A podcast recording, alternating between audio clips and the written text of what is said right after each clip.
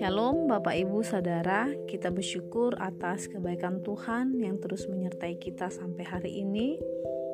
Mari Bapak Ibu Saudara-saudara yang terkasih, sebelum kita memulai kegiatan kita pada hari ini, alangkah indahnya jika terlebih dahulu kita merenungkan kebenaran firman Tuhan. Terlebih dahulu mari kita bersatu di dalam doa. Bapak yang baik, kami sungguh bersyukur atas kebaikan mu dalam hidup kami sehingga kami bisa menikmati hari yang baru saat ini. Sebentar lagi kami mau belajar kebenaran firman Tuhan. Berkati setiap kami yang mendengar di mana pun kami berada saat ini. Kiranya roh kudus menjamah setiap hati kami agar kami tidak hanya menjadi pendengar melainkan menjadi pelaku-pelaku kebenaran firman Tuhan. Dalam nama Tuhan Yesus kami berdoa. Haleluya. Amin. Nah hari ini Bapak Ibu kita akan belajar firman Tuhan dari Mazmur pasal yang ke-36 yang berbicara tentang kefasikan orang berdosa dan kasih setia Allah. Nah, firman Tuhan berkata Bapak Ibu untuk pemimpin biduan dari hamba Tuhan dari Daud. Dosa bertutur di lubuk hati orang fasik. Rasa takut kepada Allah tidak ada pada orang itu sebab ia membujuk dirinya sampai orang mendapati kesalahannya dan membencinya. Perkataan dari mulutnya ialah kejahatan dan tipu daya. Ia berhenti berlaku bijaksana dan berbuat baik. Kejahatan dirancangkannya di tempat tidurnya. Ia menempatkan dirinya di jalan yang tidak baik. Apa yang jahat tidak ditolaknya. Ya Tuhan, kasihmu sampai ke langit, setiamu sampai ke awan. Keadilanmu adalah seperti gunung-gunung Allah, hukummu bagaikan samudera raya yang hebat. Manusia dan hewan kau selamatkan ya Tuhan. Betapa berharganya kasih setiamu ya Allah. Anak-anak manusia berlindung dalam naungan sayapmu. Mereka mengenyangkan dirinya dengan lemak di rumahmu. Engkau memberi mereka minum dari sungai kesenanganmu sebab padamu ada sumber hayat di dalam terangmu kami melihat terang. Lanjutkanlah kasih setiamu bagi orang yang mengenal engkau dan keadilanmu bagi orang yang tulus hati. Janganlah kiranya kaki orang-orang congkak menginjak aku dan tangan orang fasik mengusir aku. Lihat orang-orang yang melakukan kejahatan itu jatuh. Mereka yang dibanting dan tidak dapat bangun lagi. Nah, Bapak Ibu, saudara-saudari yang terkasih dalam pembacaan kita dalam kitab Mazmur pasal yang ke-36 ini di mana Daud menutup dengan kalimat bahwa akhir dari kehidupan orang fasik yaitu kebinasaan. Di mana orang-orang jahat itu tidak akan bang, mampu bangun lagi karena hukuman Allah akan datang kepada mereka dan Bapak Ibu di dalam pasal ini di mana kita dapat melihat ada dua gambaran kehidupan yaitu orang fasik dan orang yang takut akan Tuhan.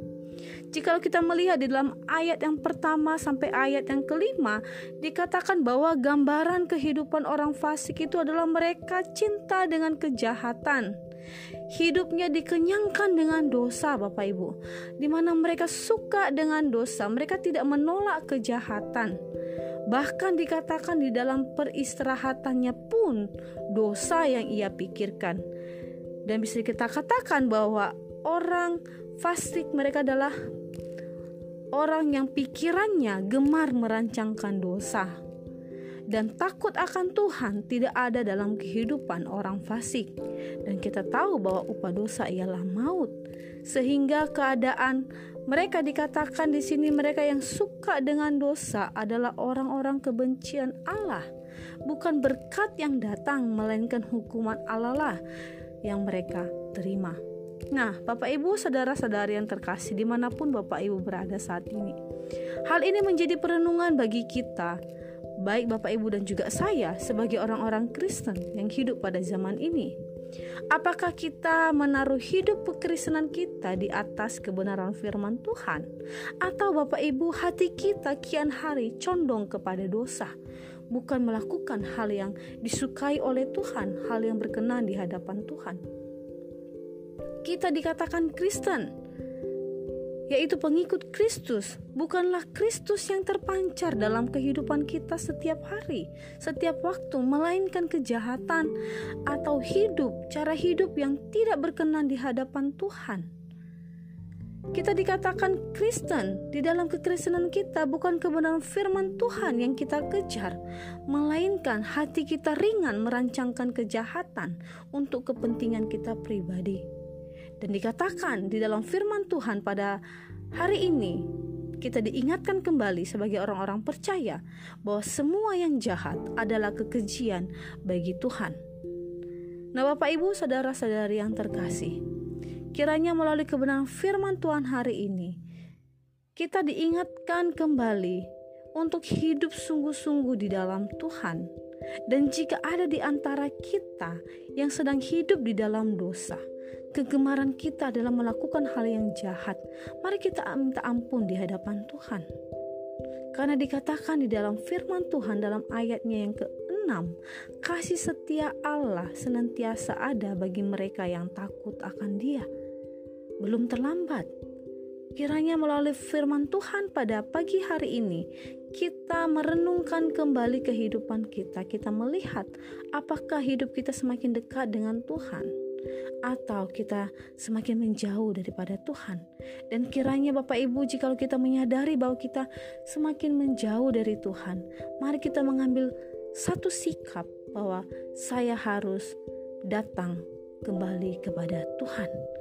Kita mengambil komitmen yang baru untuk hidup sungguh-sungguh di hadapan Tuhan, menjadi orang Kristen yang sejati, yang hidupnya dibangun di atas kebenaran firman Allah dan dikatakan bahwa bagaimana kasih setia Allah menyertai orang-orang yang takut akan Tuhan. Di dalam ayat yang ke-6 sampai ayat yang ke-11 Bapak Ibu. Kasih setia Allah akan menyertai kehidupan orang yang sungguh-sungguh hidup di dalam Kristus.